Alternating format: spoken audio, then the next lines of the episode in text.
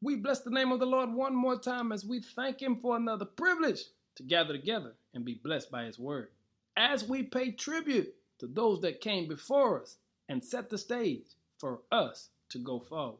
Family, today we focus on God is enough. Have you ever thought about that?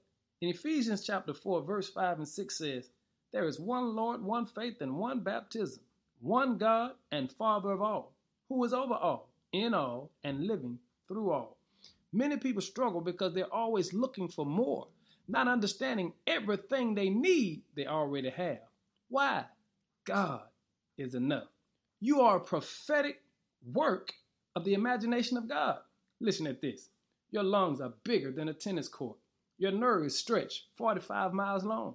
Your cardiovascular system, it stretches 70,000 miles long. That's two and a half times around the earth and your DNA makeup, that's 70 trips to the sun and back. What am I saying? I'm saying you are everything you need to be because God is enough. Remember this you are the temple of God.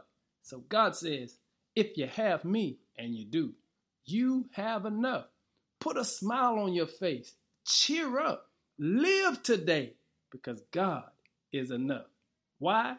There's one Lord, one faith, one baptism, one God, and Father of all, who is over all, in all, and living through all.